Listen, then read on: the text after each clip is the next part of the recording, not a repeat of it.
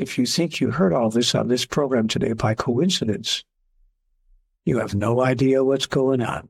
Your soul brought you to these words right now, not by coincidence. Welcome to the Doctor Espen podcast, where we explore the latest in quantum science, personal development, consciousness and spirituality, health, as well as business and money mastery. Join me as I interview experts from all over the world sharing the most incredible stories of transformation. This is where we provide you with the exact tools and coaching activities you need to expand your consciousness in each of the eight areas of your life. For more info on our events, programs, coaching, et cetera, go to D R espen dot com for the full quantum experience.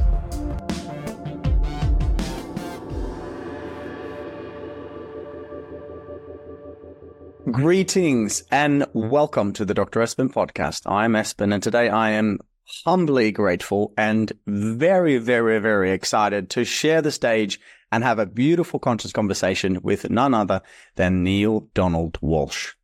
This is impactful for me personally because I have followed his work for quite some time and have been able to, thank God, be able to develop a relationship with God, with the Creator over some time. But bar from being that conversation only, I want to talk about the work that Neale has received over the years, that he's compiled over the years, and what he's put together in, of course, the series called Conversations with God. And this is going to be a remarkable time, so please set aside whatever it is that you're doing. If you can be fully present and listen, this is going to be a conversation that could, if you lean in, really have a profoundly beautiful impact on your life. So let me start by the official introduction. Neale Donald Walsch has written over forty books on contemporary spirituality and its practical application in everyday life, including his new book, which we're going to talk about today as well, God Talk, Experiences of Humanity's Connection with a Higher Power, a book in the Common Sentience book series. Neale is the best-selling author of the Conversations with God series, which I'm sure you've heard about, which seven out of the nine books made the New York Times bestseller list. Seven out of the nine. Book one remained on the list for one hundred thirty-four weeks. His titles have been translated into thirty-seven different languages, have been read by millions of people all around the world. And today, we have him here live with us. So I want to say a very special thank you, Neale. How are you today? Well, I'm, I'm, I'm feeling no pressure because I understand that people need to listen very carefully to every word that's being said today because every word could change your life. So no pressure. So I'm excited to talk a little bit about what is healing and, and the relationship with the Creator look like. I want to start with the first question, if I can, Neale. Now, we've seen this, forty books. And quickly in the prelude, before we jumped on and pressed record in this meeting, you said, it's not my message. I, I said, thank you for the work, for the work that you're bringing to the world. And I said, you know, it's been really meaningful in my life. And you said, it's not my work. And can you talk a little bit about this? I understand that you've had the opportunity to connect to, to something greater than yourself. And here we are, forty books later. Tell us a little bit about your journey, please. Well, if I could, Espen, I don't want people to feel that somehow I am the source of any of the wisdom that is found in the Conversations with God books. And some people do make that mistake. You know, when, they, when they greet me, when they meet me, they, they somehow treat me differently than they would treat other people because they think I'm, you know, some kind of elevated source. I've got to disabuse people of that notion as rapidly as I can by simply telling the truth. It's not my wisdom. The information that came through has touched people's lives and my own in a positive way, but it's not coming from me. It's coming through me, but not from me. So all I did really was take dictation. I simply sat down at a time in my life when I was very, very sad and frankly angry with God because nothing in my life was working. It's worse than that. It's not that nothing was working. Actually, everything was falling apart. May I tell you the story that led up to uh, this uh, first encounter? Absolutely. I had lost my relationship with my previous, with with my wife at that time, you know, previous wife. I'm married now to someone else, but I had I lost that relationship. And I wasn't happy about it. It wasn't a bitter f- f- thing. we, we just both calmly and peacefully agreed that it just wasn't working. So we decided to part company, but I didn't want to, I didn't want to part company. So I felt a great tragedy in losing that relationship because we had created children together. It was not quite as simple as just walking out the front door. But five days after I agreed to leave and find a little apartment for myself, I was fired. I lost my job. I wasn't actually fired, you know, like people fire people for bad performance. In fact, my boss said to me, I, you're one of the people I really hate to lose because you're really, really good at what you do. But we've gotten orders from headquarters. We have to downsize. We, we have to lose, cut some overhead. So you were the last person in, first person out, last in, first out, no seniority. I've got to let you go. So I lose my relationship and my job within the same five-day period. But wait, Espen, the world wasn't done with me yet. Three days after that, I'm on the road, driving to an appointment for another interview, for a job interview. I'm certain I'm going to get this job because I have all the qualifications and high, high recommendations from my just previous boss. But I never got to the interview. An elderly gentleman turned his car in front of me, made a left turn in front of my car, misjudged the distance between our two cars, and smashed right into me. It wasn't a fender bender. My car was totaled, and he smashed right into the driver's side. So I was se- severely injured. In fact, I suffered a broken neck. And it wasn't a hairline fracture of my neck. I saw the wording on the, on the report that came back later. It said that I had suffered a three-quarter inch avulsion fracture of the seventh cervical vertebrae posteriorly. Espen, as you know, that's a break in your neck large enough to put a pencil through. Mm-hmm. The doctor leaned over the table when I came out of the anesthesia. Of course, I was in enormous pain, but they woke me up, you know, and I came out. And the doctor looked at me and he said, "You understand, Mister Walsch, that eight out of ten people who suffer that kind of a break in their neck don't live to tell about it because of spinal cord complications. You're very, very fortunate." But not only that, those few who do survive are inevitably paralyzed from the neck down. "You have suffered neither consequence." He leaned over the table and he said to me, "So what do you intend to do with the rest of your life? Because you've been given a gift today that I rarely see in this operating room." Stopped me in my tracks. I realized that it, in fact, was a turning point in my life. They fitted me with what's known in the business as a Philadelphia column, a therapeutic device that holds your head up. And the doctor said to me, "You know, imagine a bowling ball on the head of a pin. Your neck cannot support your head. She will not take this collar off for any reason. I don't care if you're showering. I don't care if you're sleeping. I don't care if you're making love. I don't care what you're doing. You keep this collar on your neck until we tell you to take it off." I said, "Yes, sir, I, I get it." But guess what? Nobody would hire me. I was denied the opportunity to work for somebody else. One interview after the other ended with "thank you, but no thanks." Until finally the seventh person said to me, I, I finally heard from the seventh guy, he was honest enough to say, "Mister Walsch, nobody's going to hire you as long as you're wearing that therapeutic device on your collar. We, we all understand clearly that you make one wrong move on the job and we're paying your medical bills for the next ten years of your life. You know, come in here when you're through with that therapy and, and you're healed, and we'd hire you in a minute." So I couldn't get a job. I had no income. I ran out of my savings. I know, I'm sorry, this is a long story, but this is how it happened. I ran out of my savings, and finally, my landlord, in a little garage-top apartment that I managed to get, asked me to leave. He, he didn't ask me to leave. He evicted me because I couldn't pay the rent anymore. I was two months behind in my rent. He said, "I got to ask you to go." I wound up living on the sidewalk, Espen. I lived on the street, sleeping on the concrete, going to person after person with my hand out.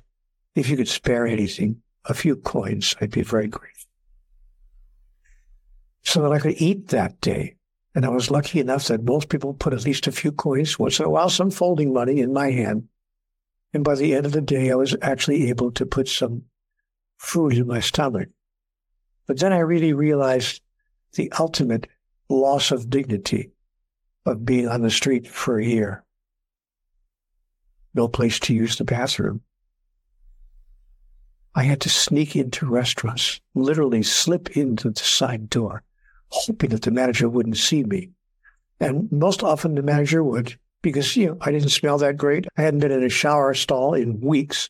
My hair was down to the middle of my back. My clothes hadn't been washed. One doesn't spend money to wash one's clothes when you're living from penny to penny. So there I was, and I walk into the restaurant, and the manager was on me all over the place. Look, don't let me ask you to leave. Don't let me call the police. Just, I don't want you panhandling the customers. And I got to beg the guy, sir, please, can I have just seven minutes? Just seven minutes. I need to use the bathroom. I have no place to use the bathroom. I promise. I promise I won't talk to anybody. I won't bother anybody. I won't panhandle anybody. Just need to use the toilet. Manager looks at me and he says, all right, in and out. You got me?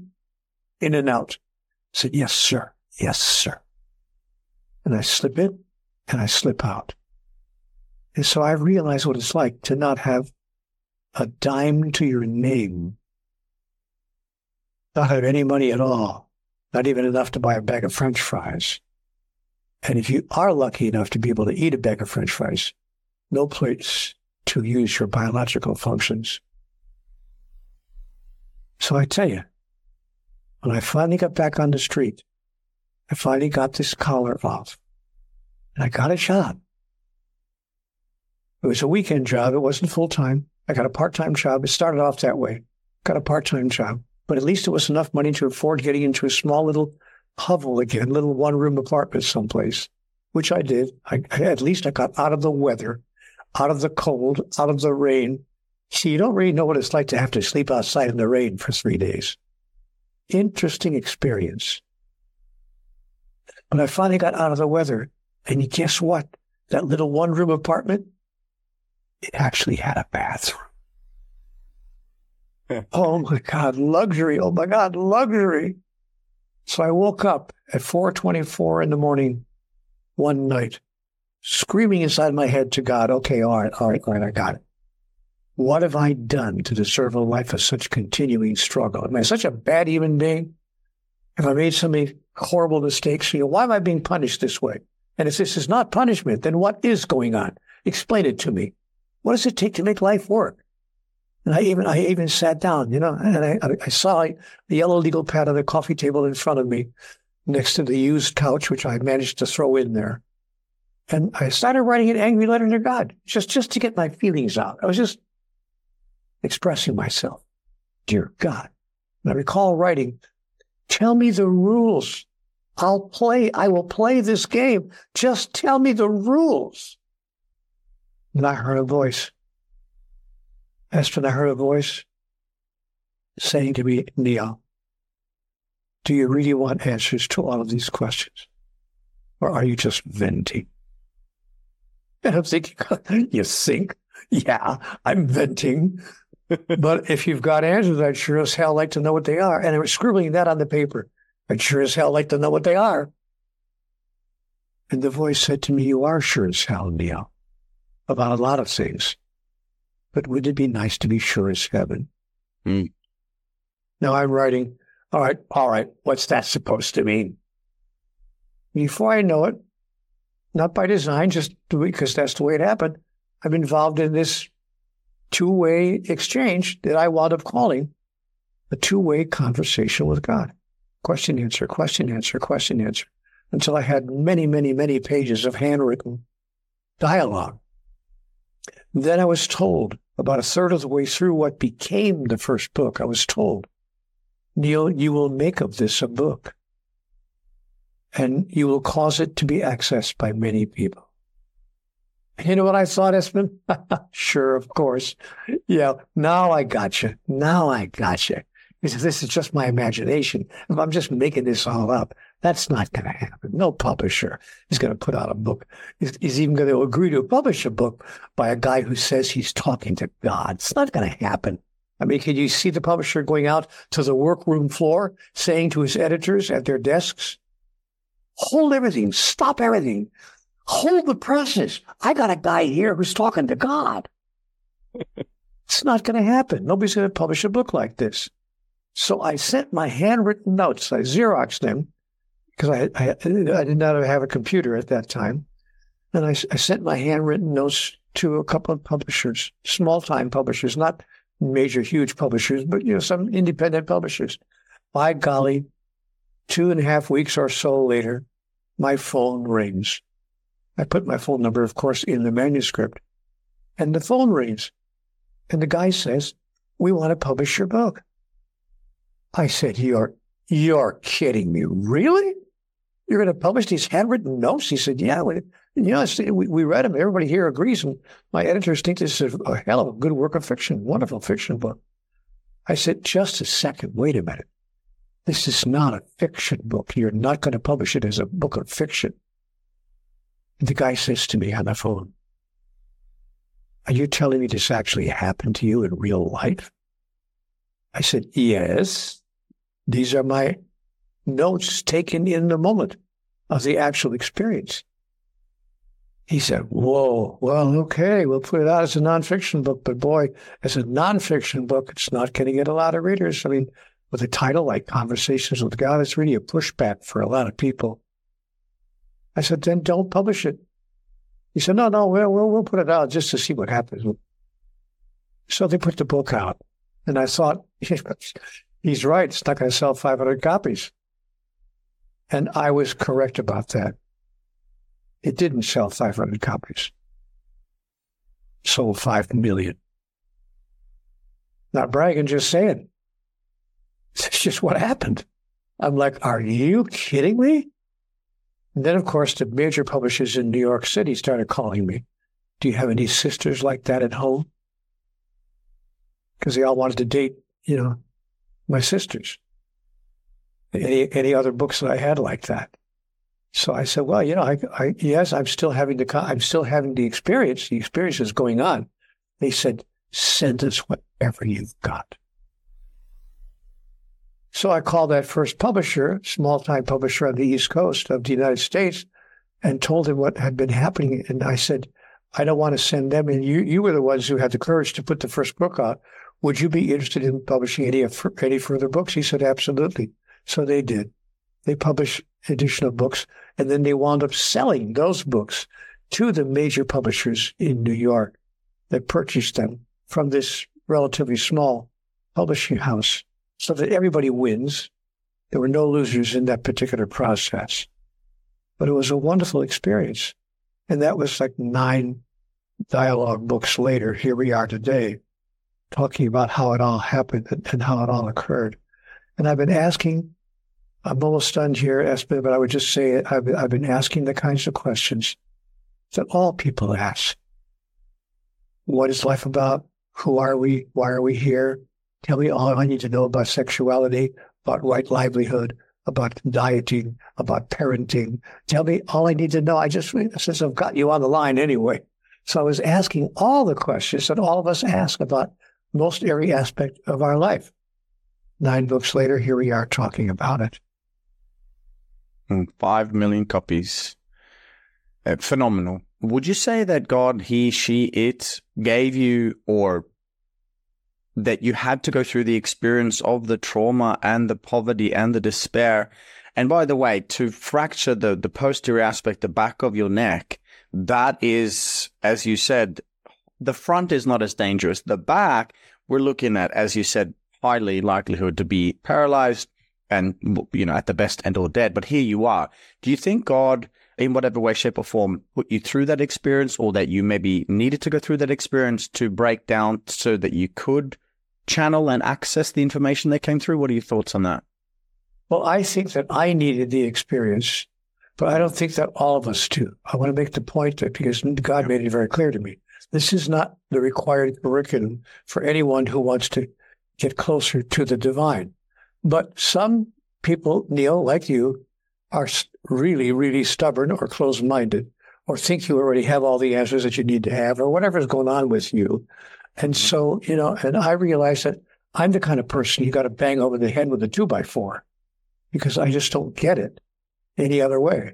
So for me, I think I did need to go through those experiences, but I don't think it's, I don't think, I know, I know absolutely that it's not required of everybody who wants to have a closer relationship with the divine.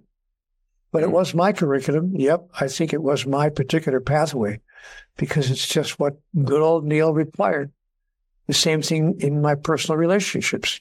You know, my, my marriages, I had to learn the same way in my marriages, because I've been married more than once. Well, actually, I've been married more than twice. So the truth is, well, actually, I've been married more than three times. So as I looked at, well, actually, I've been married more than four times. So as I move through the rest of my life and I see, well, actually, I've been married more than five times. So in the process of learning about relationships, well, actually, I've been married more than six times. So in the process of learning how relationship, well, actually, I'm now on my seventh marriage, not my seventh live-in girlfriend, not my seventh partner, my seventh put a ring on their finger marriage, legal union. I'm not bragging about that, just letting you know that two by four Neale here has had to learn everything the hard way, the most difficult way, including what I've finally come to understand about how to make a marriage work. And I'm still not doing as well at that as I would like, but I'm doing better than I ever did before, because after seven tries and six failed marriages, I certainly should have picked up some piece of information about what love is really about. What is the true nature of love? That's what my life has taught me. Beautiful. I want to ask you about your new book, and I'm really excited to, to read this book myself. This is called God Talk, and it's actually your fortieth book. What makes God Talk special and different from your previous books? Well, number one, how it even came to pass. Most authors write a book and then they try to find a publisher who is willing to put it out there. In this case, and that's been true for my first thirty-nine books as well. Fortunately, I have a literary agent who puts it out there, who takes my writing and, as he, to use his phrase, shops it around to see if anybody wants to put the book out. But in this case, my telephone rang. This never happened before. And it's a publisher calling me on the phone saying, Neale, would you be willing and interested in writing a book for us? I said, wow, what do you have in mind? They said, well, we'd like you to write a book about how people could have their own conversation with God, since you've written nine dialogue books in the dialogue series. Mm-hmm. You know, would you share with, with the public some ways that they could maybe get closer to God and have their own conversation? I said, sure, I'd be happy to. So I went ahead and, and wrote, wrote out what I thought were some ways that people could have a closer relationship with the divine, and even a conversation with God directly, two-way conversation, not just not just talking to God in the form of prayer, but two-way conversation, where we talk to God, God talks to us, we talk to God, God talks to us, and we have a, literally a two-way interaction. So I put that in the book. That makes it different from anything I've ever written before that, that was quite that specific. What's also interesting is that the publisher then went did something clever, I thought. They went online and they invited the, the general public. They said, if you've ever felt that you had a, an instance of divine intervention in your life, please send us your story. And they, they told me that hundreds of people sent them stories of moments of divine intervention in their own life. They picked out seven or eight of the best stories and included them as the second part of the book God Talk, for a particular reason. They wanted people to understand this is not just about this one guy in sitting in the, in the state of Oregon and in the U S It's not, it's not just about Neale Donald Walsch as, you know, the latest human to declare that he's having an interaction with God on a personal level. This is about people all over the world. People are having this, these kinds of experiences, moments of divine interventions, all the time. So don't get into thinking that it's about this one guy in Oregon. And I was so grateful for, to them for doing that, because I didn't, that, that fit right into my intention that people wouldn't think of me as anything special. In fact, here's what God said to me. God said, Neale, I talk to people all the time. I talk to everybody. The question is not to whom am I talking? The question is who's listening? But what happens is that people call these experiences something else. They call them, you know, uh, an epiphany or a sudden insight or a moment of incredible clarity or a brilliant idea or you know, women's intuition, whatever words they can find to get away with describing when something becomes clear to them that wasn't clear before. Mm-hmm. I simply called it exactly how I experienced it. I called it a conversation with God. Oh, love it. I understand now that we can actually learn how to have a better and more meaningful and more aware conversation with God in that sense. God Talk, I can't wait to read it. I remember when I broke both my legs in a motorcycle accident in two thousand six. In two thousand eight, I got a really nasty hospital infection, and the doctor said, well, you know, we'll cut your leg off, the right leg, because then we can stop the infection from spreading. I did the conventional medical therapies. It got me a little bit better, but then I started getting rapidly worse. And within a year and two months, I knew in my heart that the infection was spreading and that I was on my path to death, physical death. And when the surgeon looked at me and he said, you know, we'll take your leg, or if we don't do that, then the chances of infection spreading and getting sepsis is very high and you might die. I get goosebumps and truth bumps when I speak of this. That's when I had my first experience with the Creator. And the experience was simple. It came th- it felt like a, a message of light coming through my crown like a lightning bolt. And I was told to go home, sit on my bed, and breathe. And I did not know, know why or what or how, but I started breathing. And as I was breathing, I was experiencing past traumas of my brother passing away and finding him dead when I was five and he was only a baby, and bullying and challenging and things like that. And I realized as as I was breathing that a lot of these traumas that were stored in my cells, stored in my memory, were coming up and, and leaving. And so I kept breathing and I kept breathing and tears were coming out and I was experiencing emotions of despair and all of the things, the challenges, but also of beauty, of peace and grace and and simplicity and wholeness and light. And, and I, you know, difficult to put it in English language, but I was saved because I learned something about me, which was that I could heal myself through my breath and other things. So I am alive because of a message that I received.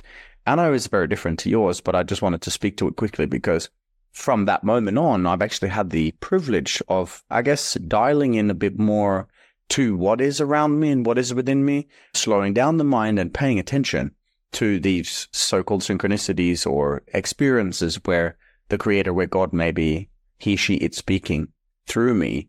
And I think this is very important these days with how busy we've gotten as a species in the modern world and whatever else. So it really became, well, it changed my life. It actually didn't change my life. It saved my life. So as you said, I don't think everybody needs to have trauma to have that conversation. Hence why this um, conversation that we're having today could be the starting uh, place or maybe even the continuation of an ongoing conversation with the Creator. I think this is really powerful. What are some of the ways you mentioned, Neale, that we can actually have a conversation with God? Well, I, I put together, when I looked back at my own experience, I realized that there were certain phases that I went through, which kind of like in a in kind of a neat way, I didn't decide it that way. It just turned out to be kind of like what I would call six steps that as I looked back over my experience, I found myself taking. Step number one, to embrace the possibility that such a conversation was even even possible. I mean, to embrace the possibility that even an entity called God actually exists. Not everyone thinks that there is a God. So step one is, do I think it's possible that there is a God? And do I think that it's possible that God actually could be talking to human beings? Step number two for me was worthiness. To realize that if I think there is a God and that God is talking to people, because, you know, most of the religions say that God talked to at least certain people, the Pope or the Archbishop of Canterbury or the chief ulama or the head rabbi or somebody. God talked to Moses for sure. God talked to Jesus. Everyone agrees and so forth and so on. So, so clearly God speaks to some people, but God wouldn't speak to me. I mean, come on. Not, not, not. So the second step was I had to embrace my worthiness. I had to say to myself, wait a minute. Of course, God, even if I think I'm the worst sinner in the world, especially if I think I'm the worst sinner in the world, That's who God would talk to. God would not ignore the person who needs to hear from her the most. He'd be the first person to come to you in your time of need. So I managed to embrace my worthiness to have such a conversation. Then I went to step number three, willingness. Now that I got that it's possible and that, it's, that I'm worthy of it, I had to be willing for it to happen. This was not a small step for me, Espen, because most of the world's religions, and there are, are by the way, over four thousand two hundred religions now being practiced, not from the beginning of time, but on this day of our life, four thousand two hundred religions being practiced on the planet today. And most of those religions tell us that, come on, you can't walk around talking and say that God is talking to you and that and God is speaking through you. Come on. That's blasphemy. That's heresy. That's apostasy. And in certain countries, saying that could actually get you killed by the religious authorities who would bring you up on ecclesiastical crimes. So we have to be willing to overcome the cultural bias of the largest number of people in our society who claim that God is not talking through you and directly to you. Come on. We had, that takes courage to say, you know what? Cultural bias or not, this is what's happening to me. Then we go to step four, wakefulness. Once we agree that we're willing to have such an experience, we have to stay awake because it's happening all the time, but it's going right past us. We're mm-hmm. looking right through it. We're not even seeing it. We're not awake. We're not staying awake. God is talking to us and communicating with us in a hundred ways across a thousand moments in every one of our consecutive lifetimes. There's no question about that. So it's a question of staying awake. And then step number five is acceptance. To not only stay awake to the messages, but when we receive the message, to call it what it is. Use whatever words you want to use. Call it women's intuition if you want, or an epiphany, whatever words are comfortable to you. But at least don't call it, yeah, it's just my imagination, or I'm just making it all up, or it's just a coincidence, you know, or serendipity. No, no, no, no, no. It's intentional. It's an intentional communication from the universe, if you please. So don't reject it and do nothing about it because you think it's just your imagination. Because God talks to us, as I said, in a thousand different ways in our lifetime. The chance utterance of a friend we just happened to run into on the street. A conversation we overhear between two people in a coffee shop that we just happened to overhear.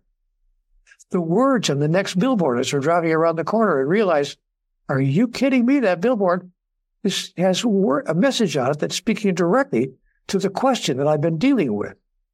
And many, many other ways that, that, that life will speak to us. So then we finally get to the sixth and final step for me, which was discernment. To be able to discern the difference between messages from the divine, if you please, and messages that are coming to us increasingly these days with the internet and everything else going on now, which wasn't even part of our life twenty-five years ago at this level.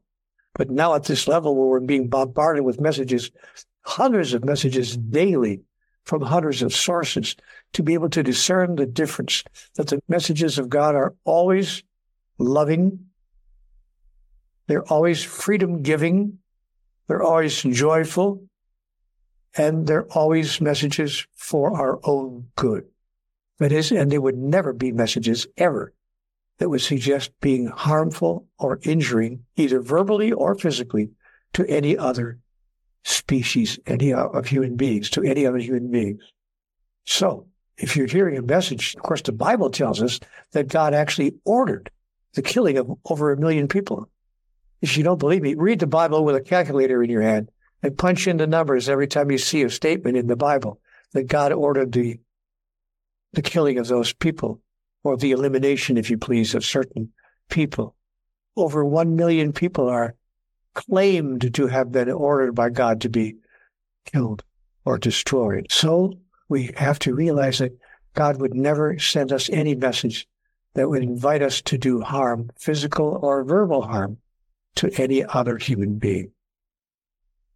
Those are the six steps, and the six steps are described in much greater detail. I just flipped through them very quickly here. I describe those steps in great detail in the book, God Talk. Thank you. And thank you also for giving us the tools to be able to have the regular conversation, an ongoing conversation with the Creator. Uh, you mentioned something very powerful here, Neale, and you're saying the discernment between the messages. We know that there's been a lot of manipulation in media, and there's certainly been a lot of messages that aren't from the vibration of love. Sensationalism sells, and it could be easier to attach uh, or get someone's attention through fear than through love. And we understand that God is love. What are you experiencing and seeing in the world right now? And I know that this is a, a subjective question, and it's relevant for everybody in their own way and what they believe, and we can create our own reality by coming from love. But it, how important is it now more than ever to have a conversation and a connection with God? And what role may this play in what the world is experiencing and what we're going through as humanity? Well, it's not important at all unless we are seeking uh, a, a different experience in our world than the experience we're now having. See, civilizations have existed on planets throughout the universe for billions of years. Say, we're just one of billions of those civilizations throughout uh, the corridors of time. So it's not like God's up there saying, now on this particular little pinpoint of a planet, one of billions of planets and to go across trillions of years, this is what I need to have happen.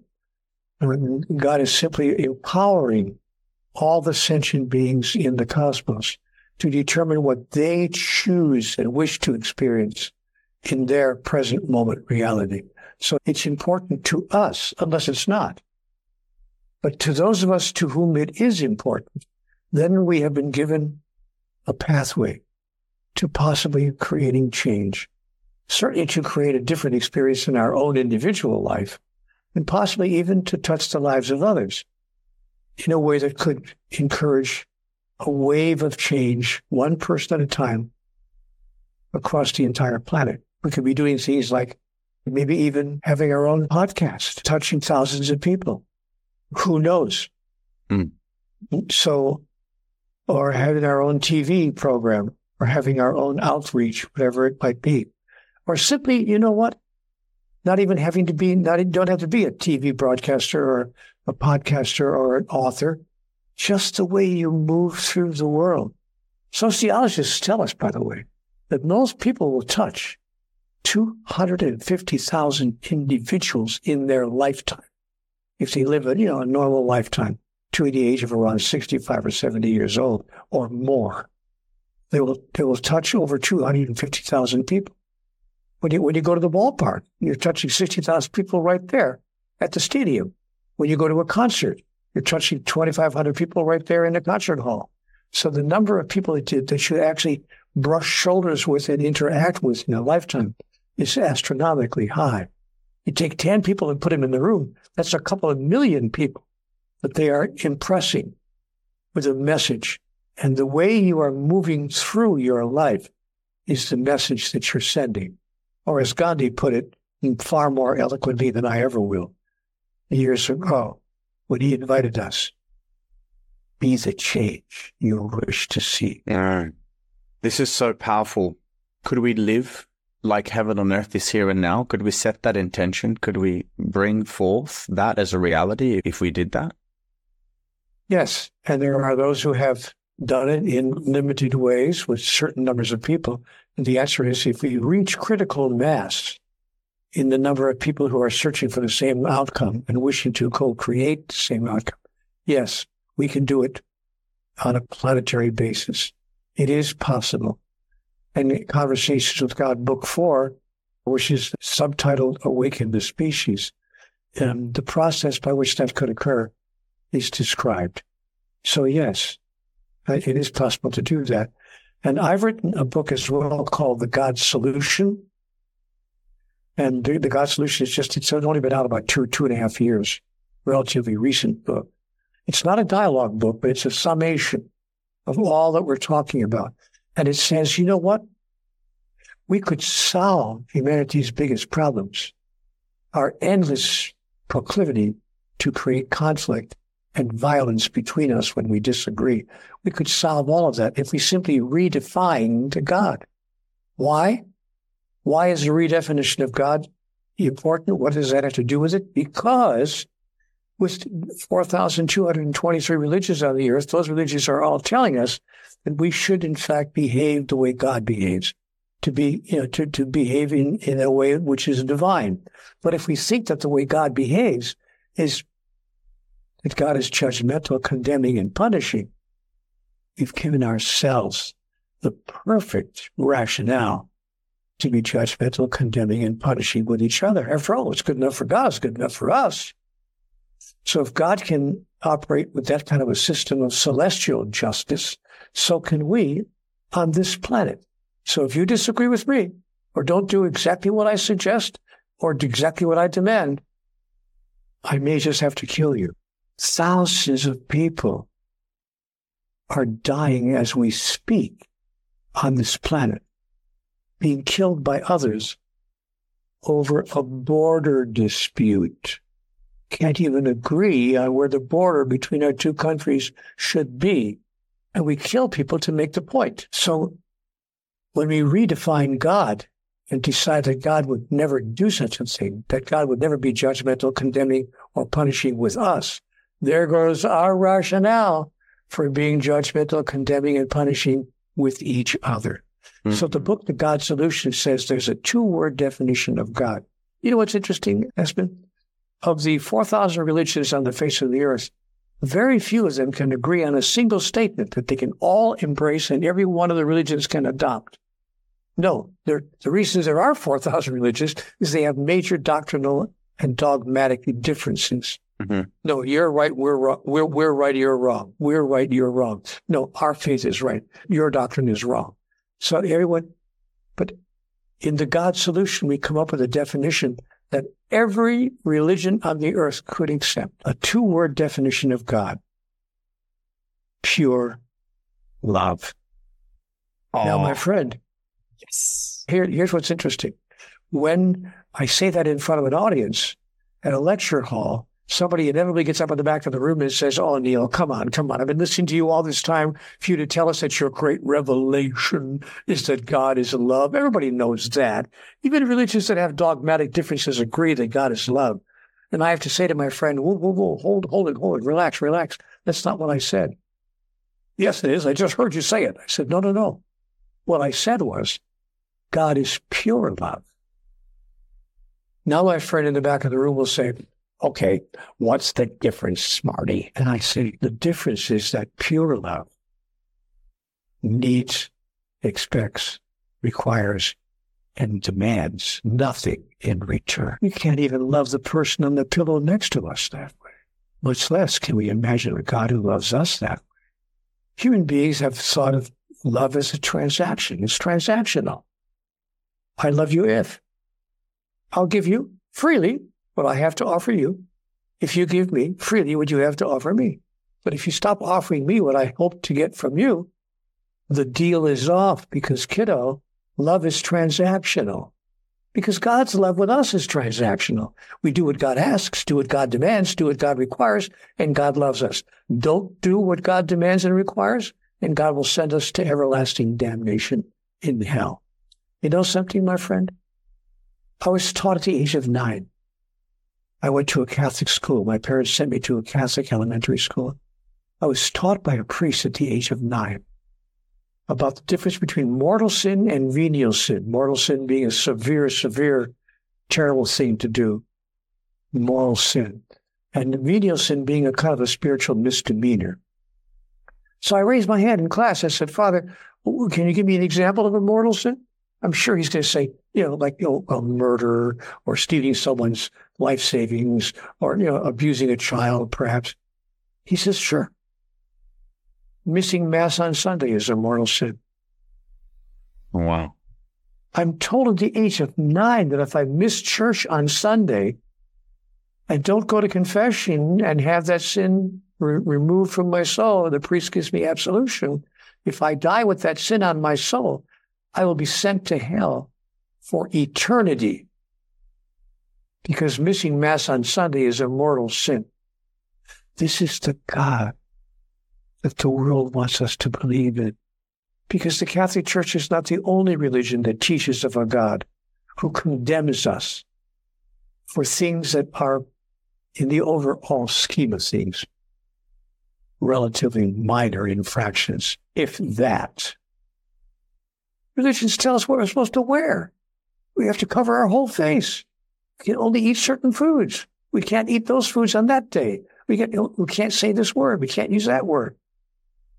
There's one religion that teaches you can't even use the word God to describe God. You have to use a different word. Wow. So no wonder we are so intolerant with each other. Mm.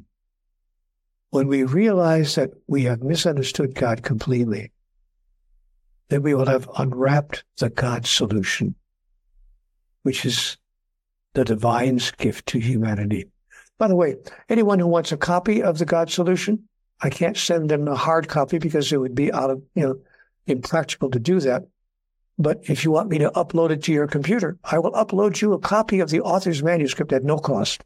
I don't ask, I don't want a penny out of it. If you'd like to read the God solution, send me an email and say, Neale, send me the God solution, and I will upload it to your computer within twenty-four hours or less. My email address is simple, Neale at neale donald walsch dot com. Quite simple. And say, send me the God solution, and it'll be in your mailbox within twenty-four hours. Because I want everyone to read, to embrace, and to step into the God solution. God is pure love. And then maybe, just maybe, we can begin to love the person on the pillow next to us in the same way. Beautiful. This um, is revolutionary uh, because indeed it seems there is dogma around the world and separation around the world. And I would like to ask, would you say that God is unity? God is within everything and everywhere all the time, as in he is, he, she is, it is, the divine is through all of those four thousand two hundred religions, and our job would be to come together as one? Of course. It's the very first message. In three thousand pages of dialogue, on the first ten pages, we're given that message. Said God to me in the very first important utterance, Neale, we are all one. All things are one thing. There is only one thing, and all things are part of the one thing there is. Mm. If God is real, which I hope that you feel and know, I certainly do, is the devil real, or is that a projection of us that we haven't healed yet? What's your two cents worth on that? Not my two cents, but what God has told me. I want to make something very clear to people. What I've been saying here for the past hour has nothing to do with my ideas. Mm-hmm. This, these, this is not my two cents. I've been sharing what I was invited to share in the dialogue. Thank you. And God made it very clear to me, there's no such thing as Satan. Who, you know, who, who would have created it? You can imagine me creating a Satan, a devil. But you guys, you know, out of your need to somehow explain your own worst behaviors, have decided that there is a a, a cause other than yourself. You've got to find someone to blame. So let's create let's uh, let let's create an, an entity that's causing us to act the way we're acting in our moments of weakness. Not only is there no such thing as a devil, there is no such place as hell. Beautiful. Before I move on to my last question, firstly, thank you for offering us the opportunity to s- send you an email and actually receive the manuscript of, of this profound teaching that you have received. So thank you for passing it on. Uh, just a reminder, that's Neale at neale donald walsch dot com. The website, ladies and gentlemen, is neale donald walsch dot com. On Facebook is Neale Donald Walsch in one word. Please, if you haven't, and this is just from what I feel, take the time to read these books. If you're auditory, maybe download on uh, Audible or Spotify.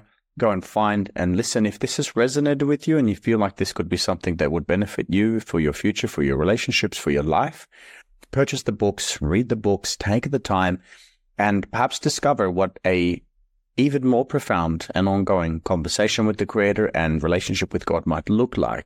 Because if you believe, like I believe, that the There is something more to us than just flesh and bone, than the physical, than matter, And quantum physics has, of course, proven this, that we're, we're pure consciousness. There is such a thing as a unified field. Maybe that's another word for God or an aspect of God. Who knows? Oh, my friend, there's more going on here than meets the eye.